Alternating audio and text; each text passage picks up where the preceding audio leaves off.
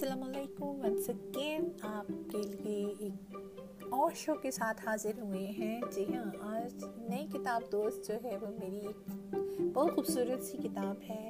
اور اللہ کے یہ سفر نامے جو ہیں، جتنا ان کو پڑھو تو ایسا لگتا ہے کہ یو ٹریولنگ ود دیم تو one of my favourite writer جن کا نام ہے مستنصر حسین تارر، اور ان کی بہت سارے سفر نامے خوبصورت جو آپ کو ایسی ایسی جگہوں پہ لے جاتے ہیں۔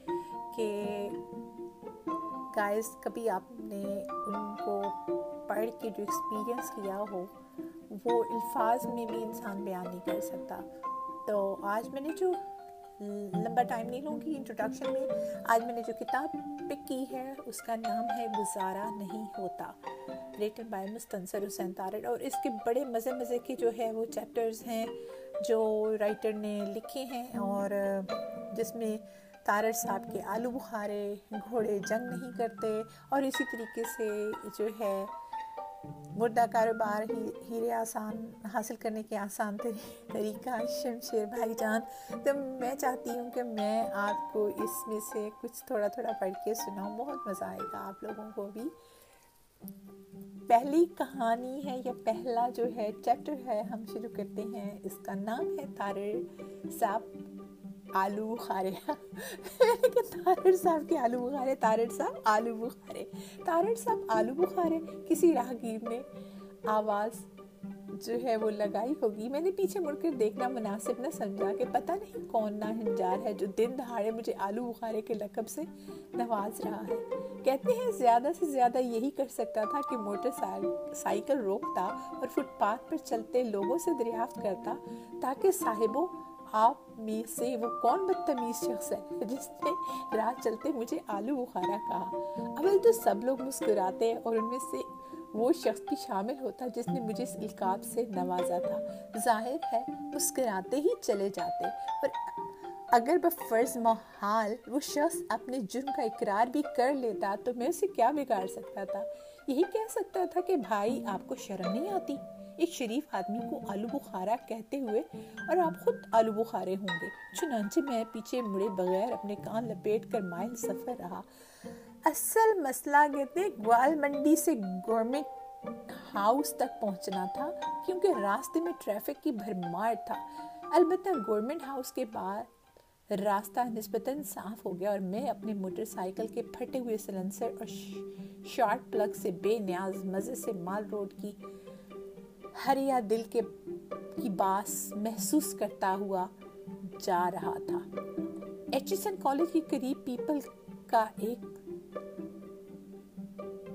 جو درخت تھا، وہ مال روڈ کے این درمیان میں بکھرا پڑا تھا۔ پولیس کی کاریں ٹریفک سارجنٹ اور دوسرا عملہ بے مستحد دکھائی دے رہا تھا اور درخت کو سڑک سے ہٹانے کی کوششیں جاری تھیں کہ اگر میں یہاں پہ رکتی ہوں، اگر جیسے طارق صاحب نے اس کو لکھا ہوا ہے نا، اگر اسی مزے کے ساتھ پڑھا جائے تو بہت مزہ آتا ہے، لیکن طارق صاحب کی جو اردو کے اوپر گرفت ہے، وہ اس قدر اسٹرانگ ہے، اس قدر اسٹرانگ ہے کہ جو ہم لوگ ہیں، ہم ہم لوگ ففٹی کے ہم ایٹی فورٹی پرسینٹ کہہ لیں کہ ہم لوگوں کی جو ہے انگلش کا تڑکا ہوتا ہے اور پھر اردو اس میں، اور بعض الفاظ تو جو ہے وہ آپ لکھنے بھی آپ کے لیے بہت مشکل ہو جاتے ہیں، انہیں پڑھنا تو بہت ہی۔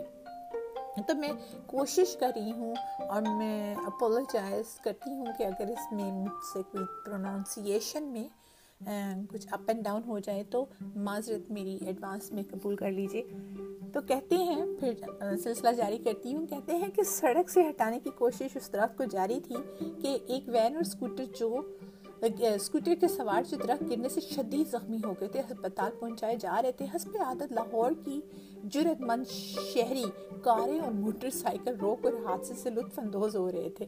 اور وہاں کے ایک میلے کا سا سامان تھا۔ میں اس میلے سے گزر رہا تھا کہ کار میں دو سوار بچوں نے نعرہ لگایا تارن آلو بخارے۔ وہ میری طرف اشارہ کرتے ہوئے بار بار اپنے والدین سے باواز بلند تارن آلو بخارے کہہ رہے تھے۔ اب یقیناً میرے سے اتفاق کریں گے، یہ بچے اخلاقی حدود پھلان کر بدتمیزی کی حد تک آ گئے تھے۔ میں ان کے والد کی عمر کا تھا، اس لحاظ سے ان کا بزرگ ٹھہرتا تھا۔ انہوں نے ایسا نہیں کرنا چاہیے تھا انہیں ایسا ہرگز نہیں کرنا چاہیے تھا۔ میں ہمیشہ بچوں کی طرف دیکھتے ہوئے مسکراتا ہوں انہیں ہیلو کڈس وغیرہ کہتا ہوں۔ بے حد سنجیدہ ہو گیا اور اپنے چہرے پر اونت خشونت اس لفظ کو میں اب بھی خوش ونت پڑ جاتا ہوں۔ وغیرہ سجا کر آگے بڑھ گیا۔ تو مال روڈ سے نہر کی طرف مڑتے ہوئے میں نے اطمینان سے ایک طویل سانس اپنے پھیپڑوں میں کھینچا۔ کیونکہ ٹریفک کا ہجوم اب ختم ہو چکا تھا اور میرے دونوں طرف درخت تھے۔ درخت یہ گر بھی سکتے ہیں۔ جیسے کہ مار روڈ پر پیپل کا ایک درخت گر گیا تھا۔ میرے جیسے کسی گھر جاتے ہوئے شخص کو ہسپتال بھیج دیا تھا۔ چنانچہ میں نے اپنے تئیں ان گر، گرنے والے درختوں سے بچاؤ کی خاطر رفتار اپنی تیز کر دی۔ میرا شارٹ پلگ پھٹ پھٹ آپ پھٹ پھٹ کرنے لگا۔ بہرحال درختوں سے بچنے کے لیے میں یہ صدائے احتجاج برداشت کرتا رہا۔ اور پھر نہر کے کنارے سے جب میں ایف سی کالج کی جانب مڑا تو پٹرول پمپ کے نزدیک کھڑے ایک بارش متبر بزرگ نے جو اچکن اور جناح کیپ میں ملبوس تھا، مجھے دیکھ کر ہاتھ اٹھایا اور نہرا لگانے لگ، کے انداز میں کہا، تارڑ آلو بخارے۔ اب آپ ہی انصاف فرمائیے کہ بچے تو خیر بچے ہوتے ہیں، لیکن ایک نستعلیق قسم کے بزرگ جو میرے والد صاحب کے ہم عمر ہوں گے یوں سڑک پر کھڑے ہو کر آلو بخارے کی نعرہ بازی کرنے لگے تو انہیں کون سمجھائے؟ بہت جی چاہ کے، جا کے موٹر سائیکل وہیں روک دوں اور اسی طرح ہاتھ ہلاتا ہوا ان کے قریب جا کر کہوں، جناب قبلہ بزرگوار، آپ آلو بخارے آپ کے والد آلو بخارے میں خون کی خون پی کر رہ گیا اور غصے سے کھولتا ہوا اپنے گھر کی جانب سفر کرتا رہا۔ بلاخر جب سا گھر سامنے آیا تو میں نے جو ہے وہ ایسکلیٹر کو زور زور سے گھمایا تاکہ انجن کی گھوم گھوم کی آواز سن کر بچوں میں سے کوئی باہر آئے۔ گیٹ کھولے اور ہارن اس لیے نہ بجایا کہ وہ بچتا نہ تھا۔ بیٹری بے حد کمزور ہو چکی تھی۔ خاص دیر بعد میری بیٹی قرۃ العین باہر آئی، مجھے دیکھتے ہی کہنے لگی، ابو آلو بخارے، چنانچہ میں بھی جلدی سے موٹر سائیکل سٹینڈ پر کھڑا ہوا اینی پر برس پڑا۔ اگر ابو صبح کے گئے شام کو خیر سے گھر آ جائیں تو انہیں آلو بخارے کہتے ہیں۔ کتنی بری بات ہے۔ بس آج سے پاری بند ٹافیاں۔ بند خبردار جو میرے ساتھ بات کی، میں بہت ناراض ہوں، غصے میں ہوں۔ اتنی دیر میں میری بیگم باہر آ گئی اور چڑھی ہوئی تیوری کوئی مزید چڑھا کر بولی خواہ کیوں ڈانٹ رہی ہو اینی کو؟ خواہ میں نے ہاتھ لہرا کر بولا، اس نے مجھے آلو بخارا کہا۔ کیوں اینی؟ اس نے حیرت سے بچی کی طرف کہا۔ دیکھا، اینی نے اسی قسم کی شکل بنا رکھی تھی جس قسم کی شکل پکار پکار کر کہہ رہی۔ ہوتی ہے کہ مجھے ڈانٹتے ہو، شرم نہیں آتی، چھوٹی سی بچی کو ڈانٹتے ہو اور میں ابھی رونے والی ہوں۔ اینی، آپ نے کیا کہا تھا؟ ابو کو میری بیگم نے پوچھا۔ اینی، منہ بسورتے ہوئے بولی، میں نے آج صبح ابو جا رہے تھے، ان سے کہا تھا کہ واپسی پر میرے لیے آلو بخارے لے کر آنا۔ اب آئے ہیں تو میں نے صرف یہ کہا کہ آلو بخارے، بس امی یہی کہا تھا۔ او ہو میں جہاں تھا وہیں بیٹھ گیا۔ اینی درست کہہ رہی تھی۔ اس نے آج صبح مجھ سے آلو بخارے لانے کی فرمائش کی تھی۔ میں نے بطور خاص گوال منڈی سے ایک کلو آلو بخارے خرید کر لفافے میں ڈال کر کریئر کے پیچھے بڑے اہتمام سے باندھا تھا۔ بالکل آلو بخارے اینی ابھی دیتا ہوں میں نے۔ جب پیچھے کی طرف دیکھا تو وہاں ایک پھٹا ہوا لفافہ میرا منہ چڑھا رہا تھا۔ ہوا یوں کہ آلو بخاروں کے پچکنے سے لفافہ راستے میں پھٹ گیا اور وہ ایک ایک کر کے مال روڈ اور نہر کے کنارے گرتے چلے گئے۔ کوئی یہاں گرا اور کوئی وہاں گرا۔ وہ تمام حضرات جو تارر صاحب آلو بخارے کے نعرے لگا رہے تھے، دراصل مجھے خبردار کر رہے تھے کہ تمام آلو بخارے گر رہے ہیں، ان کی آواز پر کان دھرے بغیر میں سفر کرتا رہا۔ اب اپنی بیٹی کے سامنے شرمندہ کھڑا تھا۔ میں نے اپنے آپ کو سچ مچ ایک، کہتے ہیں کہ میں نے اپنے آپ کو سچ مچ ایک آلو بخارا محسوس کیا۔ میں ایسی قوم کی طرح تھا جو اپنے اپنا رخت سفر باندھتی ہے، سفر کا آغاز کرتی ہے اور دوران اپنے آس پاس سے لاپرواہ ہو کر چلتی جاتی ہے۔ اس کا رخت سفر، اس کی تہذیب، اخلاق، اقدار، نظریات ایک ایک کر کے گرتے چلے جاتے ہیں۔ کچھ لوگ آواز دیتے ہیں کہ دیکھو تم بہت کچھ کھو رہے ہو، لیکن وہ ان کی آوازوں پہ کان نہیں دھرتی۔ اور وہ بلا آخر جب منزل پر پہنچتی ہے تو اس کے ہاتھ خالی ہوتے ہیں بالکل میری طرح۔ کیا خوبصورت جو ہے اس کہانی کو ایک چھوٹے سے سفر نامے کو انہوں نے اس میں ہمارے لیے ایک لیسن چھوڑا کہ جب ہم چل رہے ہوتے ہیں کسی منزل کی جانب۔ لوگ ہمیں، اگر ہم سے کچھ ہو رہا ہوتا ہے، کوئی مسٹیک ہو رہی ہوتی ہے کچھ چیزیں ہم مس کر رہے ہوتے ہیں ہم کمپوز نہیں ہوتے تو لوگ ہمیں آواز دے کے ریمائنڈ کرتے ہیں، بجائے اس کے کہ ہم اپنے جو دماغ میں ہم نے اپنا دماغ میں بات بنائی ہوتی ہے اور وہی لے کے چلتے رہتے ہیں۔ اگر ہم تھوڑی دیر کے لیے مڑ کے دیکھیں اور چیزوں کو انالائز کر لیں تو ہمارے لیے وہ جو بات کی شرمندگی ہے اور خفت جو ہمیں بعد میں اٹھانی پڑے گی، وہ ابھی بہتر ہے کہ ہم اس کو سنبھال لیں۔ تو اپنا رخت سفر باندھتے ہوئے دھیان رکھیں کہ جو چیزیں آپ کے ساتھ ہیں، آپ ان کو لے کے چل رہے ہیں اور ان کی حفاظت کر رہے ہیں۔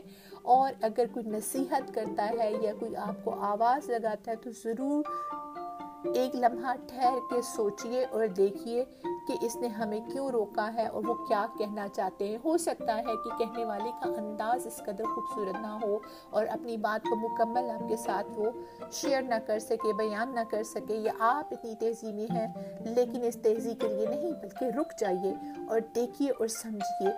ایک موپ نہ بن جائیں اور اپنی انا میں نہ رہیں اور اپنی غرور میں نہ رہیں اور اپنے اندر ایک جو ہے اپنی انا کو ناراضگی کے ساتھ نہ باندھ لیں، بلکہ تھوڑا سا انالائز کر لیں اور ایک لمبی سانس لیں۔ تو زندگی بڑی خوبصورت ہے اور آسان ہے۔ اسی دعا کے ساتھ آپ سے اجازت چاہوں گی، کل ایک نئے مستنصر حسین کی کتاب سے ہم نئی کہانی کو شیئر کریں گے اور دعاؤں کے ساتھ اجازت دیجیے اللہ تعالیٰ ہم سب کی زندگی میں آسانیاں کرے آسانیاں تقسیم کرنے کی توفیق دے۔ یوں ہی ہنستے رہیے، مسکراتے رہیے۔ ملیں گے کل دوبارہ۔ ٹیک کیئر اللہ حافظ۔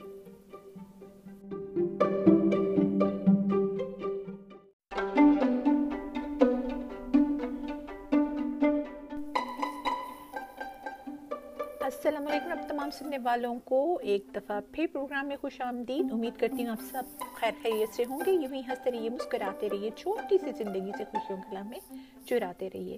جی ہاں جیسے کل ہم نے ایک کہانی سنی تھی، مستنصر حسین تارڑ کی خوبصورت کتاب گزارا نہیں ہوتا۔ آج پھر اسی سلسلے کو جاری کریں گے اور دوسری کہانی ہم اس کو پڑھیں گے اور ڈسکس کریں گے۔ یہاں پہ امید کرتی ہوں آپ نے گزشتہ دن بھی اس کو پسند کیا ہوگا اور انجوائے کیا ہوگا۔ بہت زیادہ اور آپ کے چہروں پہ مسکراہٹیں آئی ہوں گی اور آج کی نئی کہانی ہے، گھوڑے جنگ نہیں کرتے۔ جی ہاں کہتے ہیں کہ پچھلے دنوں مجھے اپنی پرانی لینڈ لیڈی مسز کارٹر بہت یاد آئیں۔ میں انگلستان کے ساحلی قصبے ساؤتھ انڈیا میں بالکل ناور تھا، چنانچہ رہائش کے تلاش میں اسی سلسلے میں مسز کارڈر سے آمنا سامنا ہو گیا۔ یہ آمنا سامنا کالج کی پرنسپل کے توسط سے ہوا تھا، جنہوں نے مجھے مسز کارڈر کا پتہ دیتے ہوئے کہا تھا، خاتون نہایت ہمدرد اور رقیق القلب واقع ہوئی ہیں اور تم شکل سے خاصے مسکین لگتے ہو۔ اس لیے میرا خیال ہے کہ تم تمہارے قیام تعام کا مناسب وہ بندوبست کر دیں گی۔ کیا تم جانوروں سے محبت کرتے ہو؟ یہ تھا پہلا سوال جو مسز کارٹر نے اپنے گھر کا دروازہ کھولتے ہی مجھ پر داغ دیا۔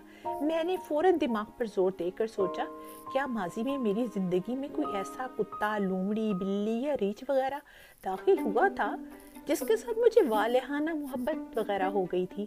لیکن میرے ماضی میں جاندار تو بہت تھے جن سے مجھے محبت ہوئی تھی، لیکن جانور کوئی نہ تھا۔ بہرحال میں نے دل کا دکھانا مناسب نہ سمجھا۔ نہایت ادب سے عرض کیا کہ بندے کو تو جانوروں سے عشق ہے لیلا ہو نہ ہو اس کا کتا ہی کافی ہے۔ مسز کارٹر پہلے تو مسکرائی اور پھر زورو قطار رونے لگی۔ میں نے گھبرا کر پوچھا میڈم کیا ہوا؟ کہنے لگی مجھے روزی بہت یاد آ رہی ہے۔ میں بدھ بنا کھڑا رہا کیونکہ مجھ, مجھے تو کچھ معلوم نہ تھا کہ یہ روزی کون ہے۔ اور انہیں کیوں یاد آ رہی ہے؟ پھر انہوں نے آنسو پوچھتے ہوئے اطلاع دی کہ بیچاری روزی فوت ہو چکی ہے۔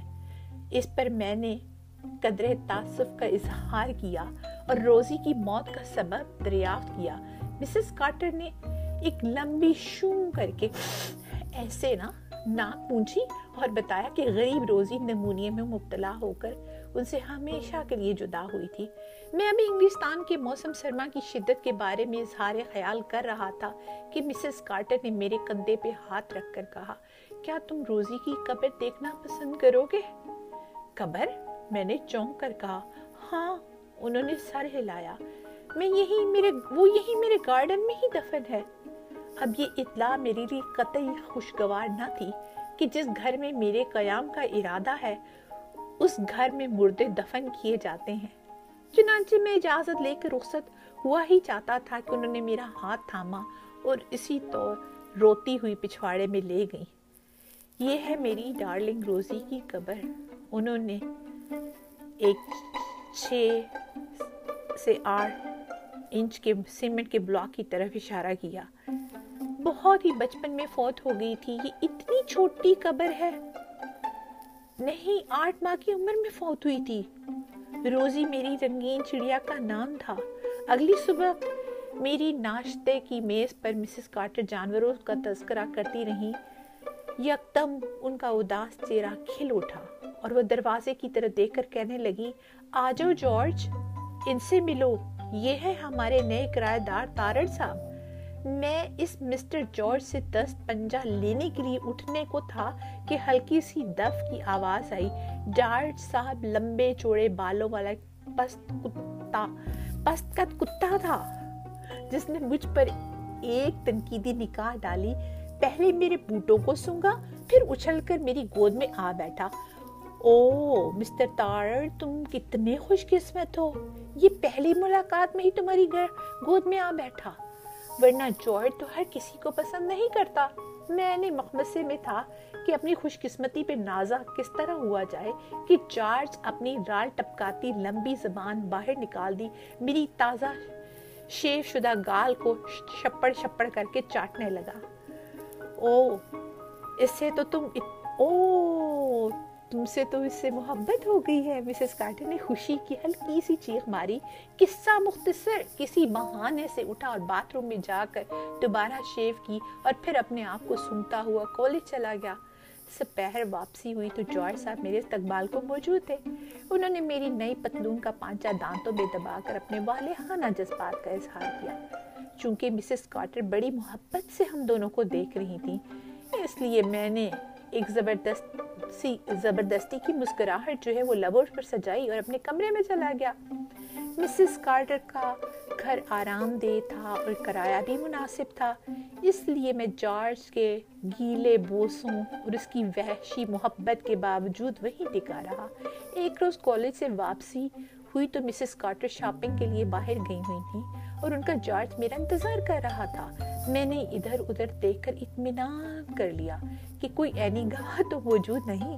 پھر ایک چھڑی سے مسٹر جارج کی پٹائی شروع کر دی۔ جارج صاحب قدرے بکلائے پھر چواں چوں وہاں سے فرار ہو گئے۔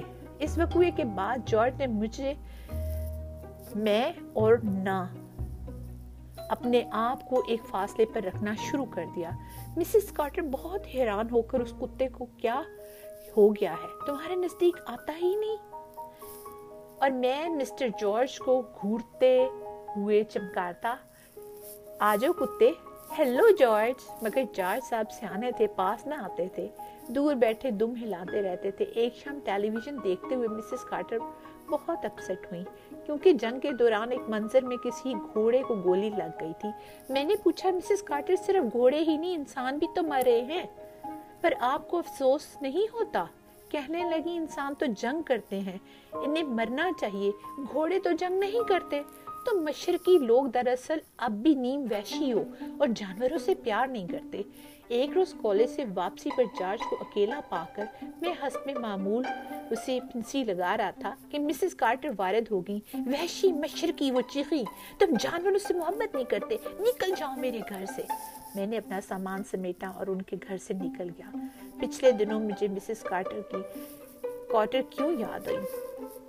کہتے ہیں کہ میرے گھر کے ساتھ ایک وسیع کوٹھی میں کا بیک یارڈ تھا۔ کوٹھی کے مالک سرگودا کے ایک لینڈ لارڈ جو سال میں ایک دو مرتبہ ہی نظر آتے تھے، ان کی غیر موجودگی میں ان کے ملازم کوٹھی کی رکھوالی کرتے ہیں اور کوئی چھ سات ریچھوں کی جسامت والا گرانڈیل کتا لون میں لوٹتے رہتا ہے۔ میں ٹیلی ویژن کے ایریل کی سم درست کرنے کی خاطر کوٹھے پہ گیا۔ میں نے دیکھا ایک مریل سا ملازم کتے کے آگے گوشت کا ٹکڑا ڈال رہا ہے اور وہ آپس میں گتھم گتھا ہوتے اسے ہڑپ کر رہا ہے۔ آٹھ دس کلو سے کم مقدار نہ تھی جو کتوں کے پیٹ میں گئی۔ اس کام سے فارغ ہو کر ملازم نے ایک چیتھڑے میں سے سوکی ہوئی روٹی نکالی اور اسے نگلنے لگا۔ میرے پاس مسز کارٹر کا پتہ نہیں تھا، ورنہ میں انہیں لکھتا کہ ہم مشرقی اب ویشی نہیں رہے۔ ہم جانوروں سے بہت پیار کرتے ہیں۔ تو یہ کہانی ہے دوستو کہ انسان جو ہے ہم دوسروں کو جج کر لیتے ہیں اتنے فاصلے پہ ہوتے ہوئے کہ مشرق کا مغرب کے بارے میں کیا خیال ہے، لوگوں کے بارے میں امیجز ہم بنا لیتے ہیں، سنی سنائی سنائی خبروں پہ۔ اور ہم ریالٹیز کو نہیں جانتے، ایک ازمشن بنا لیتے ہیں خود سے جو ہے وہ اپنے ذہن میں بنا لیتے ہیں کہ فلانا بندہ ایسا ہے یا فلانی قوم ایسی ہے۔ انٹل آپ کا واسطہ نہ پڑے، آپ کا لین دین ان سے نہ ہو، تو آپ کبھی بھی ایک رائے قائم نہ کریں۔ اون دی ہول گروپ کے لیے، ایک کسی بھی کمیونٹی کے لیے کسی بھی جو ہے کنٹری کے لوگوں کے لیے، کیونکہ ہر انسان، ہر ملک میں رہنے والے ایک دوسرے سے مختلف ہوتے ہیں۔ انسان گھروں میں، شہروں میں، ملکوں میں مختلف ہوتے ہیں۔ اور ایسا نہیں ہے کہ جو ہے مشرقی لوگ یا وہ لوگ جانوروں سے پیار نہیں کرتے۔ بہت لوگ کرتے ہیں۔ ہمارے گھر میں اپنا ایک کتا تھا۔ ہی واز ویری لوئل اور we love him so much we still miss that dog